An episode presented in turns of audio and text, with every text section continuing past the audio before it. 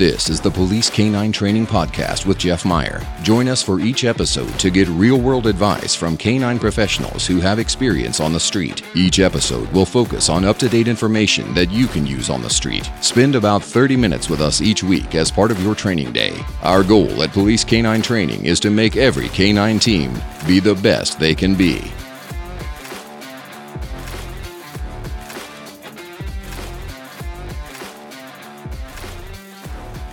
Welcome to the Police Canine Training Podcast. I'm your host, Jeff Meyer. Today I have uh, Justin Rigney on with me. I brought Justin on because, uh, as I've been asking several times for uh, people to give feedback um, for any uh, new suggestions or guests they want, a couple of people have said to bring Justin on. And then I had a, a request for someone that uh, asked, hey, can you please explain the term drive capping, what it means, and you know basically what you're doing. And I know that out of a lot of people that have their own takes on drive capping, I've seen Justin talk about it, and I think he does an excellent job kind of explaining it. So I brought Justin on today to kind of explain his uh, his take on what drive capping means and how you do it. So how are you doing today, Justin?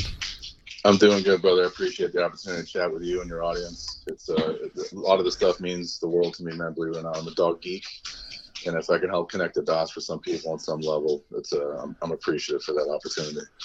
Good, good. How are things going? I know that you've uh, relocated and stuff. So can you give us kind of your background and then maybe a little update about what you got going on now? Yeah, my wife and I were chatting yesterday about this, bro. It's going to be six years since we moved up here in early yeah. March, man. So, yeah, I retired from law enforcement six years ago from South Florida. We came up here into a whole new world, a whole new market for pet training. And, you know, since I retired from law enforcement, it gave me the, the real luxury to travel and train. And I've been hitting it hard, man. I've been very fortunate and blessed to get, you know, requests to come out and chat with folks about dogs and all different types, pets, uh, police dogs, working dogs, sport dogs. Uh, I've been fortunate to work with the Army Ranger program at one point in time. Man, super good dudes working on a level of of, of things and sure. in a world that we'll never ever ever dream of, man. So, you know, all phases of it, and I'm, I'm extremely grateful. You know, in the same breath, where I'm a perpetual student and I'm always trying to learn as well. So, um, you know, we're in Knoxville now, and uh, my ultimate goal, man, is to develop a school for dog trainers, and that's in the works. I'm hitting the road a lot up until about June and then I'm really going to dedicate time to staying home in the Knoxville area and, and developing that school. That's outstanding. I, I, know you stay real busy, so uh, appreciate you coming on today. But uh, we kind of get to the the meat and potatoes of this. Um, sure. Let's, uh, and I know there's, we'll probably bring you on a few more times, obviously, because we can talk about lots of things with you. You're on my old podcast quite a few times. But uh, the, you know, the question today is, you know, let's talk about drive capping. What does it mean? And uh, how do you do it? So, in a, uh, you know, what what do you look at if somebody says, "What the hell's drive capping?"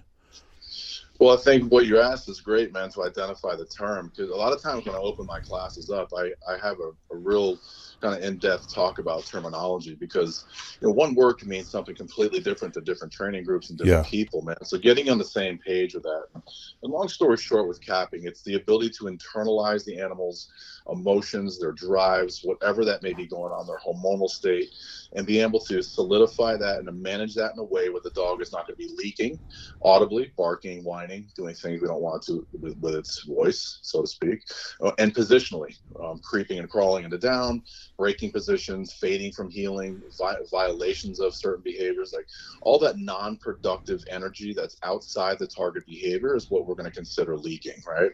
Yeah. And we want the dog to be able to internal, internalize that, and we do that through obedience. But someone that understands capping knows how to get there. It has to be with clear, clear communication. The dog has to be in a, in a training system that's clearly empowerment of the dog, clearly understanding how to find its advantage through a reward system. And it's been clearly prepared for pressure, and the system makes the dog understand how to avoid those consequences for not doing. So that's a long-winded story. It's you know probably a three-day sure. seminar on its own. But with those things, again, with the terminology kind of diagnosed about, we want the dog to internalize that that outward expression of that desire to go downrange and do things. Um, so, you know, I try to paint human analogies so folks can grab it from all walks of life. And this is my own little, you know, hillbilly uh, redneck version of of uh, an, okay. analogy that I use. It's uh, I use a pressure cooker as an example, right? So you have this device that builds up a lot of pressure and steam to, to cook food. So if we imagine that the dog's body is the pressure cooker, right? The steam that is powering uh, or, or, or cooking all the food on the inside is the dog's drive state, which is fueled by again his hormonal secretions, his emotions, um, the things in its environment that are stimulating it, whether it's suits, sleeves, bad guys, food, whatever it may be. Um, that's all the ingredients inside that that pressure cooker, right? Now, if the lid is not sealed tight, if the device is not closed the way it is, you're going to have steam that's leaking out, right? So the food's not going to cook the right way. It's not going to taste the right way. It's going to take much longer. So, and again, the, the leaking, uh, the steam kind of being released outside that pressure cooker would be barking, it'd be whining, It'd be leaving positions, right? But what happens is when you seal that top correctly with good obedience, a lot of times we utilize the down because a down in a dog's brain, and you can cap any position, don't get me wrong, sure. but as a go-to, it's typically the down mm-hmm. because it's if it's a dog's trained well in the down that understands that the faster I get into down, the faster I get to get out and get rewarded with indirect reward. It makes that behavior very powerful. Now, when you cap that with clear obe- obedience, that pressure cooker is building steam, building steam. It's loading and loading and loading. When you finally give the dog permission to go down range and handle things that he wants or achieve his reward system, it's explosive energy that's dedicated clearly to that specific target behavior. Okay, so let me slow down just a little bit because you you got some great points here. So to start with, when you said you know a reward system, now you know you and I've both been doing this for a long time, and we've all seen a handler who gets frustrated because their their dog won't shut up. He's barking, yep. and um, some of them either through frustration or through training or whatever will revert to some type of compulsion. In my opinion, compulsion isn't going to work with this. Um, but you know, is there is there any component of compulsion, or do, is this where you're saying we need a some type of reward system to to start teaching this dog? Uh, you know what what we're trying to communicate with him as opposed to you know you're not going to be able to punish the dog into to being quiet or being still if he's if that's if the problem is you know too much steam in the cooker. Well for sure this we have to have balance. We have to have a balanced system where all four quadrants are in play. And the, and again the dog separately knowing that language clearly in, in his everyday life and in his training life uh, will make things transition so much smoother when you add the big prizes to the environment. Like suits sleeves decoys and things like that so you know there's a missing component of a lot of stuff that um, folks they kind of just bypass barking as barking right and yeah what what people are doing very frequently unknowingly is rewarding prey barking right? Yeah. So a, a, dog that's in prey barking is in a very unnatural drive state, right? A predator, in many cases, would not be giving any type of audible expression in the hunting, stalking, pursuit of prey. You know, and we're yeah. talking about food acquisition, yeah. right? So yeah. all these natural, God-given innate instincts that predators have, we're morphing them into our our world and to produce behaviors that we want. But that that same kind of premise is still very much relevant in the dog's brain. So, what, what is prey barking? Prey barking is a very high pitched, chaotic, unpredictable, like undulating expression of emotion. Like barking is expression of emotion. And when you hear that high pitch, wah, wah, wah, wah, wah, wah, like it's so frantic, there's nothing clear about it. And the body language that's accompanied with that is chaotic, spinning, jumping, flipping over a back tie, side to side, just hysterical, unfocused, leaky type of energy. Sure. And pe- people see that, and you know, the, a lot of times folks don't don't really understand it, but they're also inheriting this baggage, right? So many dogs in Europe are put on the back tie for line agitation. Yep. It's whip, whip, whip, whip, whip, hysteria, chaos, and to the untrained eye, it makes the dog look very driven and powerful which it can like and again what i've thought what i've realized over the years that sometimes them them building that much power in the dog and then later us being able to cap it it's a pretty nice picture at the end so those folks that are people that have the dogs barking and prey there's a lot of hope and we can make a lot of cool like yeah. ground quick quickly yeah. so again it, why do, the dogs are barking and prey because they're restrained right? If they weren't held by a leash, a back tie, a bite table, bite box, they'd be able to go forward and and acquire the prey they're looking for. But that frustration builds in the animal because they can't move, right? So then it starts to express themselves audibly, right? And they're leaking, leaking. Yeah. Again, what we're looking for, ideally, what we're looking for is is active aggression, right? And it, it, it's an extension of prey, but it's more um, deeper, powerful, like guttural, like convincing barking, right? Yeah. It's good rhythm, strong, strong cadence, rhythm, pitch, tone, like everything's wah, wah, wah. And you know, you can get two, three hundred bite barks Yeah. in a train in a training session out of a dog. And the body language that's accompanied by that that deep barking is very forward.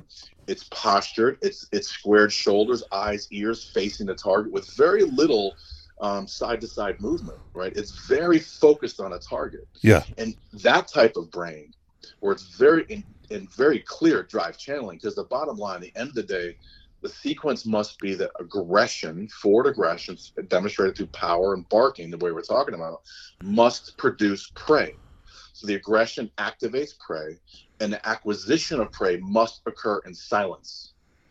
Right? Yeah. It can be very, very subtle. If I'm the dog is on a back tie, and we, I'm going to talk to you about some systems that we have to, to get the dogs quiet and prey, and the bark fence stuff that's uh, that's out there. It- it's really helpful with this kind of stuff. So let's say the dog is a little bit squeaky and prey. It is a little bit side to side.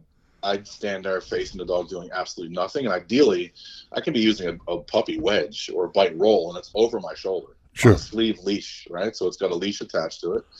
And every dog has what I call a strike zone, right? So that means when I'm inside the strike zone, when they're when they're back tied, when I'm obtainable and they think they can reach the prize, they will go quiet. Now some are bucket mouse, where you almost got to take it out from in between their teeth to shut them up. Yeah. But it, but every dog has the different strike zone. But inside that zone, they will be quiet in the pursuit of prey. So I step outside that strike zone, right, with a concealed prey over my shoulder, and I'm facing the animal like a slightly confrontational prey, not moving, right? Maybe Yeah. a little bit. You know, you're gonna do in the very beginning of of protection training, bite training, whatever you want to call it, is that there has to be a little bit of react reactive Yeah, work yeah. where we're going to stimulate the dog to understand this is a game they want to play, but very very quickly we must flip the script and make the dog active and the decoys reactive. So all all my training, whether it's obedience, no matter what it is, active dog, reactive handler, it's active dog, reactive decoy. And you know the opposite is poison, man. Exactly. So all this Exactly. yeah, so, so that's not good. So it may look a little bit awkward in the beginning. The dog may be bouncing on the back tie, flipping over, squeaky prey. At some point in time, I'm going to tell them none of that bullshit, none of that shitty displaced energy is going to move me. And at some point in time, they will settle. And maybe for a split second, they may give me eyes, ears, frontal posture, and they give me that one, wah, that one clear, Yeah. deep, frustrated bark. And then I immediately, I mark if the dog understands verbal markers hmm but I'm also marking gesturally because I am going into prey. Yep. So now I have that that pillow, that sleeve leash uh, on when anything the dog's gonna bite. Now I cast it out into the strike zone as like a in like a helicopter kind of movement, right? And that what that allows me to do is to get the dog to shut up quicker because I'm outside that strike zone. The six foot leash that it's on, I can cast it into Yeah, the zone yeah. where the dog think, and that will make him quiet. And as I'm gain, I'm decreasing distance to the dog. I'm keeping it helicopter swinging. I'm reeling it in, and ideally, I want to pay the dog in silence, right? Yeah. So once the dog's in that clear drive state, that aggression makes prey, and prey is pursued in silence. It's it's crazy how clean and clear the capping. It, it, it happens like almost organically because the dog's mind is right. And I'm sure what you see is, like you said, it might only be a split second that you're going to Yeah. get that clear headedness. But once you get it and you mark it correctly, then the next time that split second becomes four split seconds and then Yes. five seconds. And then pretty soon the dogs understand, they, they clear up really quickly once we mark that correct behavior, has been my experience. Yeah, hundred percent, man. And, and we're- staying in just a couple of quadrants right in the beginning. It's positive reinforcement, negative punishment. Like I'm just not activating, I'm not moving, right? So, but we can add a consequence to this. So I want to I want to front load the dog with the answers without any pressure.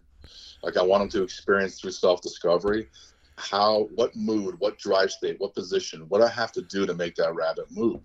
Yeah. And then once we once we teach him the out, then we go to apply pressure it's the dog gets it really really quickly right So the, the tools that I like to utilize for getting the dogs quiet when they are leaking, right, is, is the dominant slip lead. And there's a couple of kids out, out in your area in Colorado um, that are making it. Yeah. Canine Culture Collective. They're making amazing gear. You know, I taught a class in LA almost a couple of years ago, and they threw a little goodie bag at me, and I was I said, "Hey, man, thank you so much." And it went into my luggage. It got tossed in my van, and then one day I'm, I'm digging through my stuff, and I find this like amazing gift bag of slip leads, dominant slip leads. And man, you know, I've gone through a lot of companies and yeah. The, the, the, the, the durability of the paracord type material they're using, the little stoppers that are on it, like it doesn't move. And that's the idea. Like for a dominant slip lead to be well fit and effective, it's got to, you know, it's going to be right under the chin, right behind the ears. That stopper has to be in place that when we need that device to work, it's just fingertips. And yeah. what we're trying to do is restrict blood and oxygen to the brain right? Because in moments of aggression or leaking or, or that prey barking, that hysteria, um, using a prong collar and an e collar to stop that behavior is, in my experience, not as effective because almost like giving someone that's got anxiety cocaine. Yeah. Right? That needle, that needling sensation from prong, same thing. That needling sensation from an e-collar can mimic teeth in the in a predator's brain, and just create more anxiety, more aggression. Right. So the analogy I use for the dominant slip lead, and I looked at a combat sports like mixed martial arts. You know, like the best strikers and the grapplers in the world can't do anything when they're wrapped up in that rear naked choke and the blood and oxygen is getting diminished to the brain. So it's like a sedative. So the dominant slip lead is like lack is, is like a Xanax. Yeah. And what it is, it's got a calming effect, but mechanically it shuts the mouth. So, you know, back to that rear naked choke. If we're standing here having a conversation and somebody wraps me up from behind in that rear naked choke, if I'm able to, to tap before it's lights out, I'm shutting my mouth. Like I'm dealing with that restriction around my, my neck and I'm not speaking. Yeah. Like yeah. that's got, that's out the window. Yeah. So that's you know it's a very beneficial tool. We want to use as little as possible, but as much as necessary to get the dog quiet and prey. So what it ha- it could be on a back tie, it could be on a bite box, you know, a bite table, whatever your devices are. And with a dominant slip lead, it could the the, hand, the decoy could be wearing it, uh, sorry, using it, or another second handler off to the side can be using it and it's best when it's anchored against another collar. So it's, it's again, it's minimal pressure, and the dog starts to shriek and prey. The prey stops, pressure is applied. Again, very minimal yeah. if possible. Yeah. And the dog learns. He goes, "Wait a second. This was a bit uncomfortable, but also the prey stopped. Right. Yeah. So he shuts up, shuts up, prey activates again. He leaks, prey stops, pressure's applied. So in that black and white system, the dog really understands how to find his advantage to, to keep his mouth quiet. And we're marking again, verbally, gesturally. They, they get it. They yeah. absolutely get it. So let me jump in. I got uh, one point right here. I want to have you clarify. You've mentioned back tie, bite table, whatever. Um, mm-hmm. Do you do this ever with the handler holding onto the leash and the dog posted out? Nope. And can you explain why? Human zig, human zag. Humans yep. get tunnel vision and they start walking forward and wa- following you. Like the distance that I need to, to mark these behaviors or add pressure is crucial. So you need the dog stabilized. Yeah. I don't use it on the back tie is static. It's not a bungee. It's nothing with any flex. I have to know my zone in order to get that strike zone, but also to to apply pressure. And you know, the human body just has it's yeah. fluid and it moves. You know, so it just doesn't give you that stability you need. And I, and I mentioned that because I think a lot of people forget that little step, and you'll see them try to do it, and and I don't think people realize that. You know, when when we think, well, it's only a quarter inch to the dog a quarter inch is massive to the dog when he can pull forward, and you've changed the entire exercise once that dog thinks he can pull forward a quarter inch, and all your other exercises kind of out the window at that point. I would I would think. Yeah, hundred percent. And and in order to the dog for the dog to hold himself accountable for his behavior, I like to keep the handler out of it. Yeah. I almost want the dog, the handler, up in the dog's peripheral vision ahead of him, saying, "You're on your own, dog." Yeah you know? So there's a lot of moving parts to not having the human so much involved but a lot of it comes down to timing. Okay sorry to interrupt. I just wanted to get that point out there because no, I, please, I, I please. picture it and i i know that might be i've seen people do similar exercises but they're not utilizing any form of equipment. It's just a a handler holding a dog and it, it i don't in my opinion it's not going to work. No usually not man. Usually not And um, you know what we've started implementing back into a lot of training several years ago was the bark fence. Now it's it's, it's a tool that's been around forever, and it's it's crazy, man. I just filled a bunch of content out in California and Arizona last week and I've been putting it out there, and it's just it's crazy how people are so triggered, bro. Like, yes, I, I, I, there's nothing, not there's zero point zero zero zero shit that I've invented in dog training. Yeah, yeah. zero. but I'm a thief of intellectual property. Like, I can steal some shit. I can I can put in my toolbox, manipulate a little bit, do my spin, and sometimes it makes sense, sometimes it doesn't. But you know, with the bark fence again, it's been around. It was an actually I learned it from Greg Dowd uh, like a hundred years yeah. ago as a tool tool for IGP holding bark. But you know, you see one aspect of a, of a tool or a system in one sport or one application, like man, that could work for me, big time in another application. So what, what the bark fence does for us, man, it, it immediately taps into barrier aggression right? Like anybody that's put their hands on a dog knows if you've been in a kennel environment, you see a dog in a crate, and they're acting like they want to kill you, and you know the dog, you know yeah. the dog's full of shit. You open the door, and the dog's like, "Hey, good to see you, man." Yeah. And I, I posted a video. It's like four different clips of dogs doing the same dumb shit. Like there's there's three dogs in a driveway. On one side, there's a big roll up gate. It's uh it's like straight straight bars. Yeah. And, and on the inside of the gate, there's th- another three dogs trying to kill each other through the gate. The owner, whoever hits the button, and the gate starts to open. As the gate gets further and further wider, the dog's like, "Oh, okay, bro, we'll yeah, cut they all get friendlier." but in that moment, behind that barrier, there's deep, deep power and aggression, and there's a lot of hormonal shit going on inside the animal. Now, if you imagine what the bark fence looks like, the folks that don't know for your audience, it's it's a basically a chain link panel that we use ideally it's about three feet high and maybe six feet wide and it's you can ha- actually attach panels together of the same size and flank it out so it's like you know it's stable you don't want yeah. it moving yeah. too much but the height of the, the three foot height or whatever maybe four foot allows us to be on one side of the chain link low and passive the dog to get into that deep state of barrier aggression and like a lot of shit flowing through its veins we're able to mark that moment and step up over the fence and pay the dog in silent prey. You're talking about, man, it, it is a powerful, powerful moment, right? For these yeah. dogs to understand that.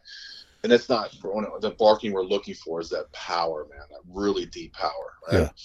And the, the, beauty of the fence too is that we can string the dominant slip lead onto the through the fence onto the decoy side and have a second handler handling that stuff so the dog gets a little bit leaky, right? Yeah. Now, now we're you know all these people that are triggered and upset that thinking I'm trying to reinvent the wheel, or, or you know Eric Good and, and Ronnie down from uh, Martin County, Florida, man. Like no, no, nobody's claiming that we reinvent, reinvented the wheel, but we're dusting it off and we're putting into yeah. a motion that that we're seeing a lot of different benefits, man. And the other big benefit is the team neutrality aspect, right? Because once the dog's clear on being quiet and prey, and you're tapping into that deep, powerful emotion and the aggression, the forward active aggression, getting paid in, in clear, silent prey, or the bite pressure is going through the roof, but that brain is very capable, right? Yeah, yeah. So what we can do is we can start putting flooding the inside where the dog is on the fence with toys, bite pillows, and sleeves, and the dog knows not to touch that. He's going to go for that, but he's going to get in trouble. He's going to get corrected electronically, and ideally, the dog's been conditioned to e-collar many, many months before you even attempt this. Sure. Yeah. Some, sometimes we have to plug and play and, and, and, and get things moving forward quicker and it, it, that it can't happen and it happens successfully but the dogs learn to not touch the things that they want. Now we, we talk about redirected aggression, right? Especially in pet dogs, or yeah. we see it. A handler's got a dog, dog is on target, bad guy's in custody, no bite. Handler goes to pull the dog back, and the dog it's like Tourette's. The dog has yeah. no idea that he turns and nails the handler, right? So hmm. inside the fence, the handler's out of play. He's nowhere, not accessible. He's not around. But when the dog goes to feed off these sleeves and tugs, he's going to get corrected, which is to piss him off and take redirected aggression on the passive target of the decoy who's on the other side of the fence. So it's another mood enhancer we're utilizing, right? Yeah. So when the dog learns to not touch toys, and then you add people in suits, right? Yeah. Then you're, you're adding people giving commands to get on the ground, stop resisting, let me see your hands, all that verbal judo, all that de-escalation shit we got to spit on the street yep. um, for the cameras. Yeah. And the dog learns that all that shit means stay on target. Yeah, because something fun might happen here. Yeah. Yep. And and that uh, you mentioned it with the team. So when you're integrating this with you know on a SWAT deal or something, and the SWAT guys are breaking windows, and you're standing there waiting for them to do all their stuff, this is going to directly translate into those environments pretty easily. Definitely, man. Definitely. And once you get the dog caps in that high state of arousal, you know, we can never recreate the real world. You know, the, Yeah. you know, the, the missing element is the hormonal dump from bad guys, good guys, Yeah. everybody in the environment. We can't change that chemical signature. But if we can up the ante of all this kind of shit in the dog's training world, I, I didn't do this shit on the road, man. This is stuff that I saw Eric Good and Ronnie. I can't. I'm sorry, bro, Ronnie, if you hear this, Mangiello, Magni, I, Ronnie Mangos, what we call him, bro. I butcher his last name. But these guys have taken, and they learned it from a guy named Mike Lorraine, very talented sport trainer. Mike got it from Greg Dowd. It's like been handed down, Yeah, yeah, and everybody puts their twist on it, right? So now this is in the real world. Like I went down to train with Ronnie, man, several months ago, and bro, these guys were doing like they had a passive like jean, uh, shorts and t-shirt at the end of the hallway, a narrow hallway. Cops staggered, and the cops were wearing suits. Their sleeves in the hallway. Handler comes up, makes the announcements. They laser point the passive guy. The dog's muzzled. yeah, Sends sends the dog downrange. As the dog's going to acquire that passive target, the decoys are walking into the dog, pinning him against the wall. He's wiggling through suits. Yeah. So muzzles muzzle smash the passive target, bro. That's next level shit. yeah, yeah. And it's know? and that all happens when you know we just about drive capping, but it's when you when you clear that dog's head, cap those drives, and I think uh, again I kind of mentioned earlier, what I've seen over the years a lot of times is that people they concentrate they they they put their sights on one behavior, you know, and if if you like the exercise you just described. And then they want to try and do that through compulsion and drag the dog through it and all that, but you have to do all the steps where and and the, I like you know you mentioned self discovery and i love doing stuff when dogs are in a high state of drive but we still control their environment in a way Yes. where they still can sell they can they can be successful in that split second and they'll self discover that stuff on their own. And it just seems like it's sometimes it's like pushing a boulder but once you get it rolling then everything gets so much easier For sure, man. And, and and as much as you can keep your human shit out of it, the better. You know, we're as cops, we're, we're control freaks. We want our hands in every fucking thing. So, letting the dog fuck up and look like shit it, it's a very powerful mo- moment for learning for the dog because through that frustration of not understanding how to find the target or find their way home, it's like a GPS, like handler help, GPS, GPS. What happens? That fucking signal goes down yeah and now you're stuck. You got to find directions on your own. You're gonna get lost. You're gonna get pissed. But when you hit that target, when you find your way home, you never need anybody to tell you shit again. Yeah. It's like hardwired in you. So it's a very powerful moment for the dog. But like you said, big, big component of this is controlling the environment. You know, and, and we want the dog to go take the bait when he's ready, but we're also ready to let him understand that's not the solution. And a lot of people see this shit on social media, and, and if they're not critiquing it because they're, you know, they're fucking triggered or their ego's damaged, they'll just plug and play into what they just saw. And you, again, you have to do the sequential, chronological building blocks in fairness to the animal, because when you keep changing these pictures so rapidly, they get lost. Yeah. you got to do these little micro components, these little micro behaviors. Yeah, there's a lot whole- of moving parts to any of this training, and I think sometimes people um, either either don't understand all the moving parts or they shortcut it. And there's really no shortcuts to you know if you're dealing with a, a real nice high drive dog, that's where the patience comes in. Yes, hundred percent, man. And like I said, bro, I'm fully, completely transparent. I did. My last dog was an asshole, bro. Like I couldn't have a team with me. Yeah. it was, it was a detriment. I didn't, I didn't, I didn't put this shit into motion. You know, I was, I probably left canine fucking eight years ago now, seven plus years ago. Like, I wasn't doing it. We had our own version of cat. I could control the animal. Don't get me wrong, but. But working in tight quarters with a team was not something I even considered, bro. But this, Yeah. this shit, Well, I think Like there's Eric- yeah, there's a difference between I think control and clear-headed dogs, and I think people mm-hmm. don't, or you know, even even obedient dog and a dog that's you know clear-headed. I think people don't sometimes see the difference on that. Yeah. And again, it's, it's guys like Ronnie and Eric have, have taken this stuff, learned from a, a civilian sport trainer, and put it into motion with absolute real world results. Yeah. You can't argue the fact. Like Eric, people are coming all over the place to Eric for dogs that are not engaging. Yeah. When they go through the system, they're not just engaging. Like we used to think little scrapes, maybe a little puncture was okay. Bro, I'm talking about big boy shit, like Yeah. missing calves, Yeah. like permanent, like hammering first time opportunity.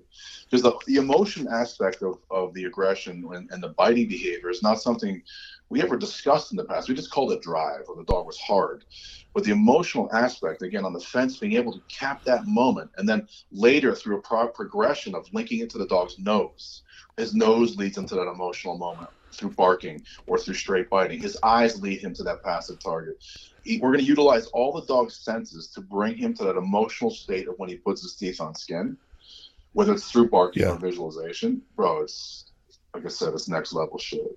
So, so basically, just to sum this up, you know, we started out talking about drive capping defined it, um, and it really what we're capping are the unwanted drives that we want, and starting to to, to tweak the the drives that we want. So I always kind of look at it as like if a a dog had a graphic equalizer built into him, we can start turning the knobs the way we want, you know, through all of these exercises. Yep. And I, I always like to give handlers some practical things to apply. Like we can spit theory all day long, and Yeah. I have a shit ton of videos out there. And, and one one specific one is a lot of it's the leaking. And, and, and I don't even know what the context the, the questions came in, but I can guarantee you it's during announcements. yeah, probably. Like the announcements, bro, like it drives people insane. And you know, like I said, I have some folks that that handle dogs in the special forest community, and you know, if dogs bark, uh, we do building search announcements, uh, and we want them to sometimes. You know, it's, Yeah. the universal language of love is barking. Like I came from South Florida, I think English is like the third or fourth spoken language down there, but the dog, everybody understands dog. But you know, uh, my, my buddies in the special force community, when they're operating overseas and they approach a target, if the dog leaks, people die. Yeah, It's that yeah, simple, man. yeah. So it's very, very important. So, a couple things, a couple little tools that I like to utilize, or scenarios, or training exercises, right? So, um, in order for the dominant slip lead to be really effective, it's got to be double handled, right? So your handler is on their regular gear. Could be prong. Ideally, it's on prong. Like I still see these guys getting dragged all over the universe on a choke chain, bro, and it makes me insane. Yeah. Like if handlers, if you're on a choke chain, you're tapping into opposition reflex, which makes there's a I can give you a lot of science, but long story short, you're making your dog want to get the fuck away from you, and it's a mood enhancer, right? So the prong's going to yield to that. So ideally, the dog's on a prong by the handler. If the handler and the dog the dog heels on the left side of the handler, I'm going to put the dog on the right side of the handler. I don't want to dirty the work that they've done on the left. Sure. I, ideally, the right side's virgin territory. So the handler's got the dog on the right. He's probably about three feet away from the dog on his prong, which is secured to another device so it doesn't break. Yeah. Yeah. The dominant slip lead is high and tight, and the dog would be on my left side now. Right. So we, we are going to have this whole scenario set up the threshold of a building. Right. Button hooked inside the front door, not out of sight. The decoy standing there in a suit. This isn't a hunting exercise. This is capping, Yeah. anti leak, anti leaking, and being able to pay the dog. So what I give the decoy is an e collar to hold. If they put the contact points in their skin, that's their fault. But what I'm going to do is when the dog is quiet, I'm going to hit the vibration on the e collar at a distance as a silent marker to have the dog, the decoy, come out and pay the dog in the position once he's quiet. Mhm. Right. Yeah. So what has to happen, and simply the environment. Some of these dogs we got to start at the car. They're, they're leaking Yeah, from yeah, the car. yeah. But let's say we get to that threshold, the dog does it down, he's quiet. And the first time you say ABC, you know, co- county canine, and the dog starts fucking screaming. We, as the do- as the team, the handler and the double handler, have to have very hippie, chill, fucking energy and body language. I'm gonna apply all the pressure on the dominant slip lead. The handler's just an anchor. Yeah. I'm gonna with my hands very low, not looking at the dog, because I'm facing the dog and pulling on it. It's very intrusive. It's Yeah. about me. Yeah. No. Yeah. Now you're The- you're the now you're the prey for him. Exactly. I've done this a million times, bro. Maybe one or two dogs starts to eye fuck me, right? Yeah. So I'm facing down range because gesturally they're going to face the same we are. We're going to give them gestural signals about which way the party starts. So our shoulders are square to the entry of the building. Low hands, I'm leaning on it, and and it, usually it's very effective immediately. Some dogs are masochists, and it takes a minute. I've also u- utilized lemon juice, believe it or not, in a spray Yep. bottle. Oh, We'll yeah, we'll yeah. Shut, we'll shut a dog up pretty quick. Yeah. But again, the second the dog and it's going to be a little bit of a panic effect because you need that. You know, it, blood and oxygen to a predator is a high value commodity, Sure. and they're, they're going to freak out a little bit. You want that. It's going to be aversive, and it needs to be. And then the dog, once the dog starts to get that little bit of panic, we release pressure and and encourage the dog to go back in the down. Usually, it's automatic. an element to this deal about it's good cop, bad cop. I'm the bad cop, the handler's a good cop because I'm pulling the dog out of pack position, right? Yeah. Which which changes the dog's brain, believe it or not. Makes the Oh, dog yeah. say, "Whoa, let me get back to pack." Yeah. And and by simply pulling the dog out, we're creating a psychology trying to get tighter to the handler. So once that it's indirect pressure because the dog's being pulled out of the down because he's leaked, he's now up out of the down Yeah. position. So two things are going to happen. He wants to be able to slingshot back into the down, closer to the handler, to get back in neutrality and harmony. Right? And we grant him that wish. Boom, we get Yeah. him back. Handler repeats the, the announcements again. Another leak. We rinse and repeat until we can get. And I'm not yelling, right? I'm just Yeah, speaking yeah, the yeah, announcements. yeah. We're speaking at a low level, and then we can just get that. Then I hit the vibration, the e-collar. Dog comes out. I'm sorry, the decoy comes out and gives the dog room service in position, right? Yeah. But it's never going to stop the dog from going down range. I've heard that before. Oh yeah, me. yeah, yeah. It actually probably makes it want to go more. Yeah. But now the dog's learned that he, through his own behavior of capping and being calm and focused and patient at the door, at the threshold, he can summon homeboy into his space and get paid. Yeah. It's it's very empowering for the dog. And what I like about this exercise is what it isn't is the handler doing whatever. Like I know a real popular one for a long time was to do corrections in a big circle and tell the dog to heel, heel, heel, heel, heel, and then slam him back down with the uh, choke chain or what, or prong collar, or whatever. Putting a bunch of compulsion in him, and then think that now the dog's going to be quiet. And obviously, it doesn't work. Eventually, the dog starts coming up the lead at the handler because of Oh, the yeah. frustration. Mhm. Um, but but what I like about your exercise again is is we're tapping into the dog's brain as opposed to just trying to throw a bunch of compulsion into him and think that it's going to fix everything. Yes. And then we're going to pair electronics back into this later. So you don't have to. I mean, I, I recommend the dogs wearing a little bit of uh, a, a really super leaky dogs that have a dominant. And then you got to be careful because it's accessible to the bad guy too. Yeah. So um, we can pair with electronics because it's contextual. As they Yeah. make that approach, that hormonal dump starts. So what you do is you add E, uh, you add slip line pressure, then comes E.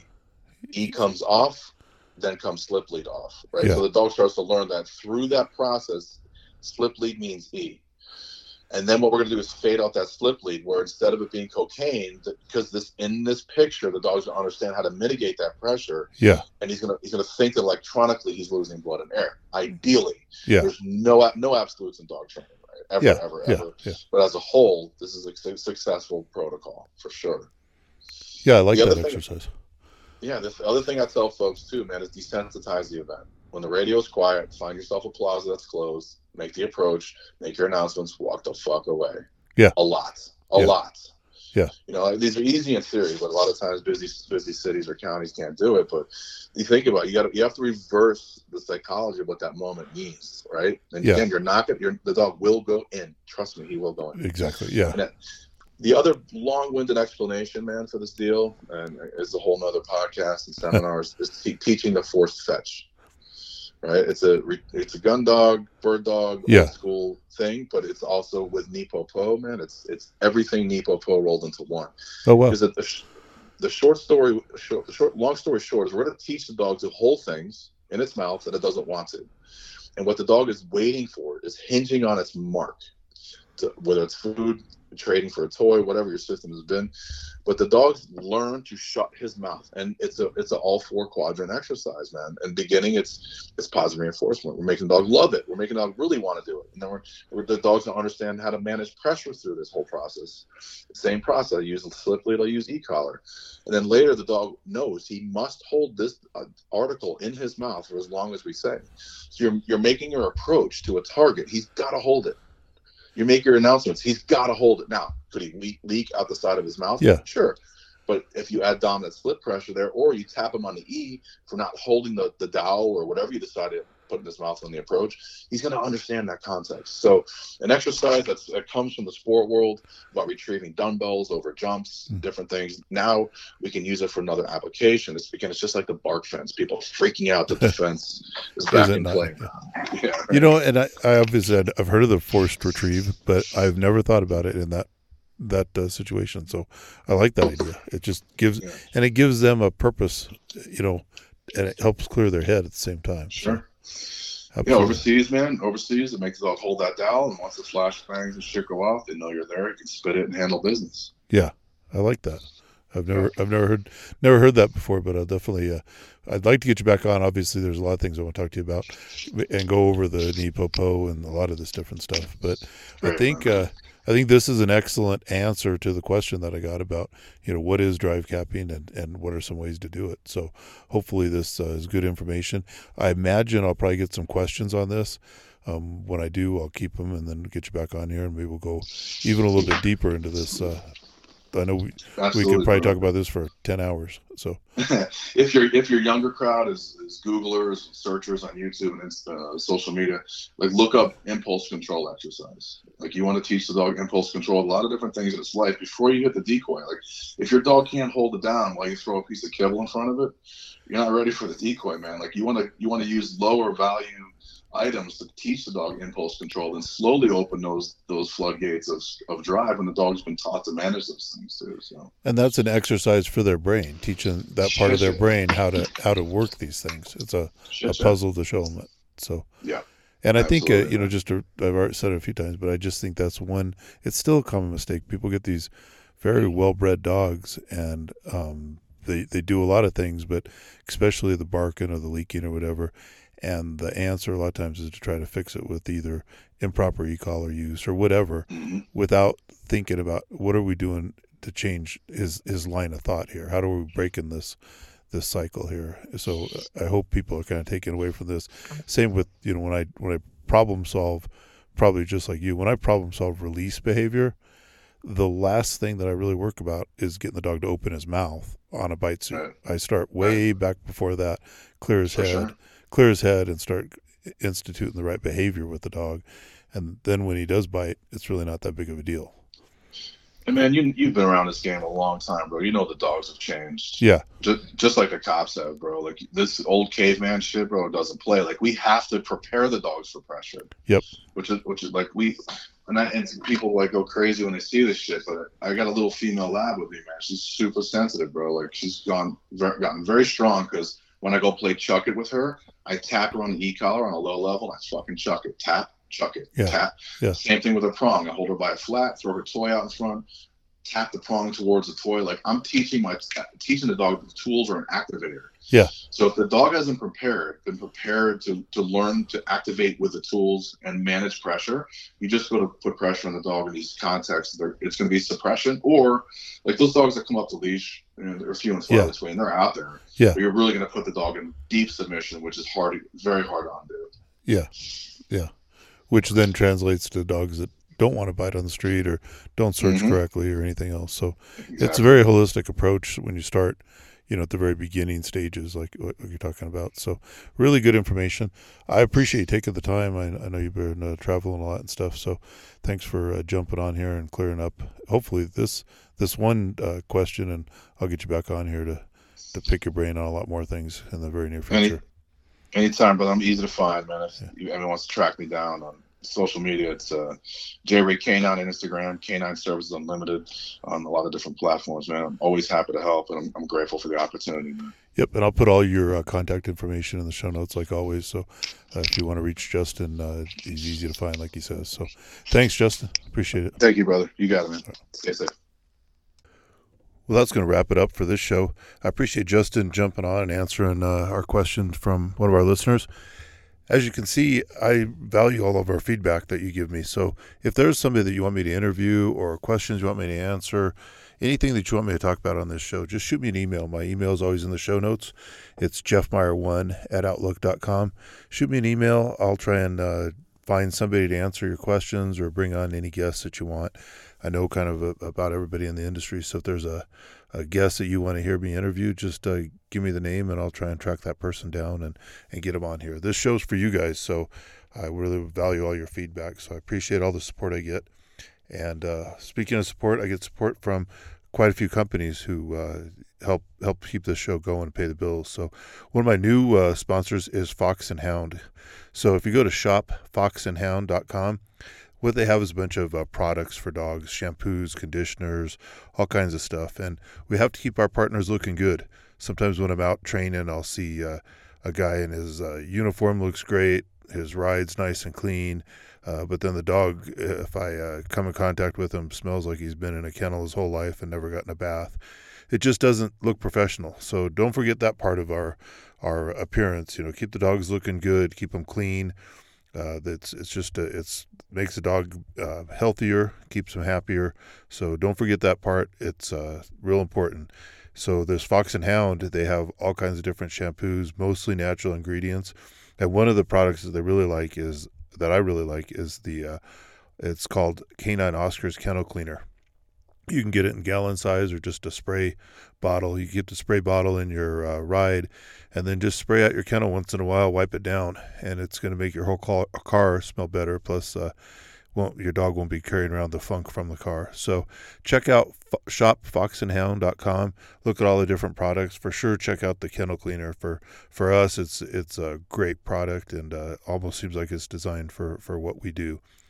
And speaking of Fox and Hound, one of the cool things about them is that when you buy something from them, they support their own foundation. So the Fox and Hound Foundation is out there, and it's the whole mission is to support our industry. So obviously, when you look at their website, they have a lot of stuff for pets and other other uh, you know civilian dogs. But the Fox and Hound Foundation is all about supporting canine.